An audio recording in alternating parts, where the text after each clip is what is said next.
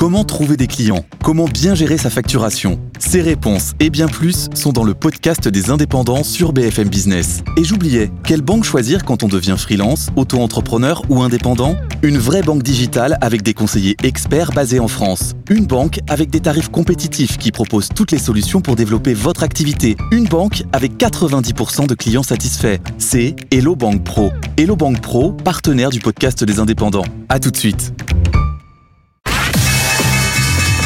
Oui, vous l'entendez? La cloche qui résonne à Wall Street. C'est l'ouverture en direct des marchés américains. USA Today. John Plassard avec nous. Bonjour John. Ravi de vous retrouver. Bonjour Guillaume. Spécialiste en investissement de Mirabeau et Étienne. De retour, Étienne Braque. De retour dans leur week-end d'ailleurs. Bonjour Étienne. On vous espère en pleine forme depuis la tour Euronext. Bonjour à tous. Comment Étienne Wall Street se réveille-t-il aujourd'hui? Écoutez, après une petite baisse hier soir, vous avez Wall Street qui ouvre sur une note prudente puisque vous avez un indice Dow Jones qui recule de 0,15%, S&P 500 qui est toujours au-delà des 5000 points mais progresse que de 0,08% quand le Nasdaq de son côté continue de surperformer avec une hausse de 0,3%. Beaucoup de prudence bien sûr avant euh, les chiffres euh, d'inflation euh, aux États-Unis. À noter que vous avez l'euro-dollar qui s'échange à 1,0844 et puis sur le front des taux, ça se stabilise avec un 10 ans américain à 4,3%. Dans un instant avec John, allons parler du secteur euh, de la distribution, mais avant quelques valeurs qui font euh, la séance du jour avec des progressions toujours aussi euh, spectaculaires pour certaines publications, à commencer notamment par Zoom. Vous vous souvenez, c'était l'une des grandes valeurs de la période Covid avec les, confinements. La valeur était même montée au-delà des, 500 dollars. Bon, on en est bien loin, 68 dollars. Néanmoins, la valeur gagne un peu plus de 8% puisque vous avez un groupe qui annonce un programme de, rachat d'actions, chiffre d'affaires meilleur que prévu, s'appelait aux investisseurs. Et puis Expedia gagne quasiment 1% dans les premières secondes de, de cotation à 130 35 dollars.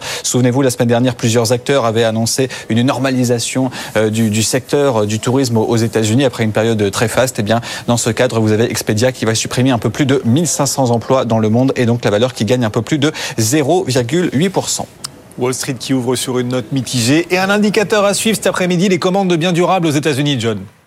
Oui, tout à fait. Il faut faire attention à ces commandes de biens durables, Guillaume, parce que si on les lit comme ça, les nouvelles commandes de biens durables manufacturiers ont chuté de 6,1% en janvier, ce qui est le plus important depuis tenez-vous bien, avril 2020. Mais bien sûr, il faut regarder lorsqu'on a ces statistiques un petit peu plus dans les détails et on voit que l'aviation civile chute, tenez-vous bien, de moins 24%. On se souvient des problèmes de Boeing notamment. Et puis, on a aussi les matériaux de transport qui sont à l'origine aussi de cette baisse avec moins 16,2%. Donc, on fait quelque peu attention à cette statistique économique qui est pas très précise et qui nous donne pas réellement une indication de euh, la vigueur économique américaine, mais euh, on, note, euh, on note tout de même qu'on est au plus bas depuis le Covid sur cette statistique. Effectivement. On parlera de Macy's dans quelques minutes, on parlera d'inflation également dans quelques instants, mais d'abord, Étienne, les producteurs américains de pétrole aussi sont au cœur de l'actualité et impressionnent le marché.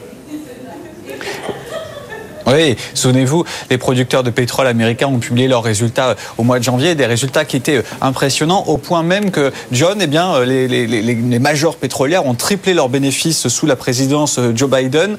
Bon, ça, c'était pas vraiment prévu dans, dans son plan de campagne hein, il y a quatre ans.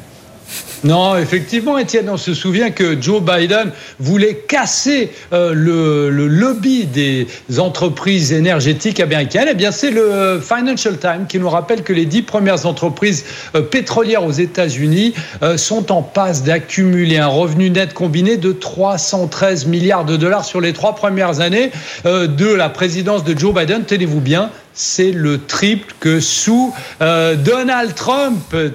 Et bon, évidemment, il va mettre ça en avant, Donald Trump, de dire que Joe Biden est toujours l'habit euh, du lobby pétrolier. Il faut voir ici que, bien évidemment, c'est la production américaine qui a battu aussi des records ces dernières années. Vous avez le pays qui a dépassé le Qatar, on le rappelle, pour devenir le premier grand exportateur de euh, gaz naturel liquéfié au monde. Et en fait, en conclusion, qu'est-ce que ça nous Eh bien, ça nous dit que la Maison Blanche ne peut pas faire grand-chose contre les lobbies pétroliers qui continuent à gagner de l'argent et qui vont continuer à gagner de l'argent dans le futur. Effectivement, les producteurs américains de pétrole, donc les géants pétroliers américains qui ont vu leurs bénéfices tripler sous l'ère Joe Biden, alors que lui voulait, c'était son terme, c'était le terme, le mot qu'il avait choisi, casser, casser ce lobby. On en reparlera d'ailleurs dans la suite de, BFM Bourse et vous faites bien nous alerter. Vous aviez aussi alerté ceux qui vous suivent sur les réseaux sociaux, votre fil X, John, toujours très intéressant. Vous pouvez suivre, hein, vous tous qui nous suivez, John Plassard. Le vrai, parce qu'il y a des faux aussi, John Plassard. Le vrai John Plassard, toujours très très intéressant à suivre sur le fil X, bien sûr, et puis notre fil X BFM Bourse aussi. John, on est à 254 jours de la présidentielle aux États-Unis. La campagne électorale bat son plein. Et pour une fois, aujourd'hui, John, on ne va pas parler de la primaire républicaine, mais de la primaire démocrate, puisque c'est ce soir, ce soir qu'aura lieu la primaire démocrate dans le Michigan. Et il se trouve que Joe Biden pourrait davantage résister qu'on ne le pensait. Oui, tout à fait. Alors on se dit que tout était joué d'avance pour Joe Biden. Ce soir, pour les démocrates qui se rendent aux urnes, eh bien, tenez-vous bien, on a certains progressistes qui ont organisé un mouvement de vote dit non, engagé. Donc vous pouvez voter pour le candidat non engagé. Et tenez-vous bien, c'est euh, dans le but d'envoyer un message au président euh, actuel concernant son soutien à Israël. On se souvient, on se souvient qu'après euh, les attaques du Hamas lancées contre Israël, eh bien, Joe Biden avait soutenu le droit d'Israël à répondre à ce qui s'était passé là-bas. Et vous avez des détracteurs plutôt pro-palestiniens qui avaient dit que ce n'était pas juste. Et ce qui est très intéressant, intéressant de noter, c'est que même si Joe Biden devrait passer haut la main, eh bien, tenez-vous bien, ce mouvement non, non engagé devrait avoir plus de 10% des voix. Alors, vous allez me dire que c'est pas beaucoup, mais si vous prenez la personne qui est en face, parce qu'il y a des personnes en face de Joe Biden ce soir, dont un qui s'appelle Dean Phillips, qui est membre du Congrès du Minnesota, eh bien, lui aurait seulement 5% des voix. Donc, on aurait 5% pour euh, ce candidat, 10% pour les non engagés et le reste pour euh, Joe Biden. Donc c'est une légère alerte, je dirais pas une hmm. grande alerte, mais une légère alerte pour Joe Biden puisqu'on n'arrête pas de parler du camp républicain. Effectivement, et ce soir donc cette euh, primaire démocrate, démocrate dans le dans le Michigan, à mesure qu'on s'approche de l'élection et du suffrage, bien sûr, la question de l'inflation devient une question de plus en plus politique. Elle était déjà depuis deux ans, mais elle l'est de plus en plus, Étienne. Eh oui, l'inflation d'ailleurs, on en reparlera jeudi avec euh, les chiffres à 14h30. L'inflation, en effet, qui devient un sujet de campagne pour euh, Joe Biden, au point, euh, John Plassard, que le président américain souhaite bloquer le, rachat de la chaîne de supermarchés Alberson.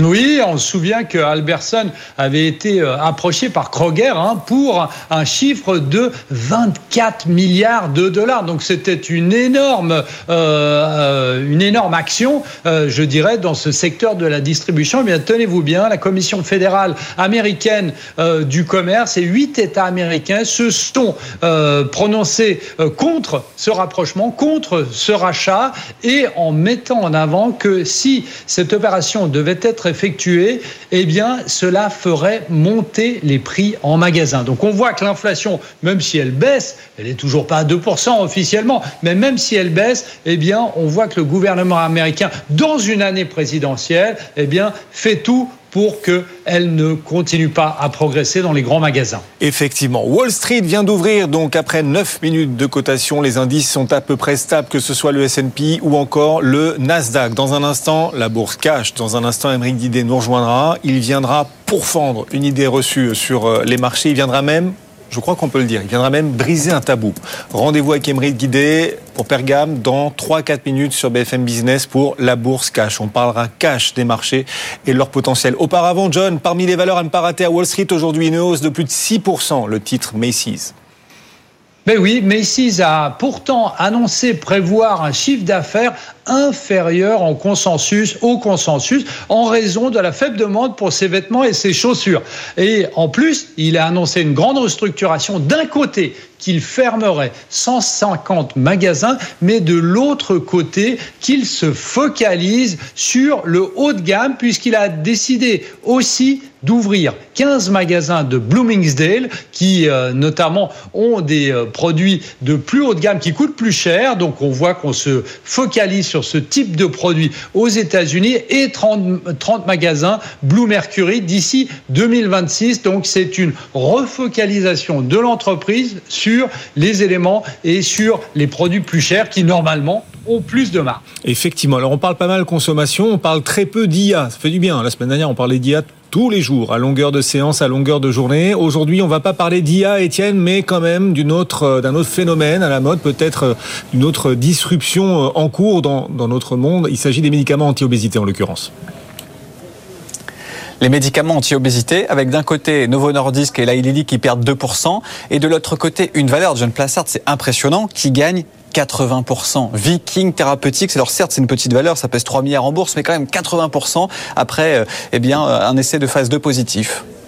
Oui, exactement. cet, essai de phase 2 s'appelle Venture. Hein. c'est un agonisme à double récepteur GLP1. Et lorsqu'on parle de GLP1, évidemment, on, parle des patients qui souffrent d'obésité. Et euh, l'étude a atteint le critère principal à tous les critères secondaires, euh, démontrant les réductions statistiquement significatives du poids corporel à toutes les doses par rapport au placebo. Donc c'est une très bonne nouvelle. On n'est pas encore à la phase 3, mais on voit que la concurrence s'organise face aux deux géants mastodontes que sont Eli Lilly et évidemment Novo Nordisk. Donc euh, attention euh, ces prochaines années parce que ce ne sera pas seulement les deux euh, protagonistes, il y en aura d'autres. Effectivement, il y en voit un émerger et surgir aujourd'hui. Petite valeur très volatile, plus 80% et évidemment très très volatile. Merci à tous les deux. Merci John. John Plassard, USA Today depuis les bureaux de Mirabeau. Bon après-midi. John, Étienne, vous nous accompagnez toujours depuis la tour Euronext, bien sûr, et vous nous interpellez